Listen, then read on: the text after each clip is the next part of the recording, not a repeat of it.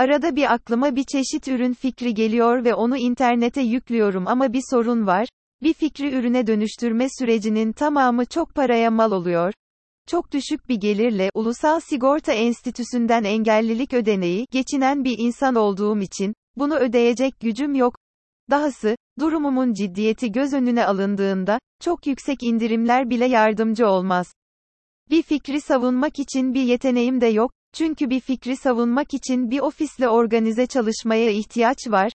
Patent editörleri ve bunun için de ödeme yapamam.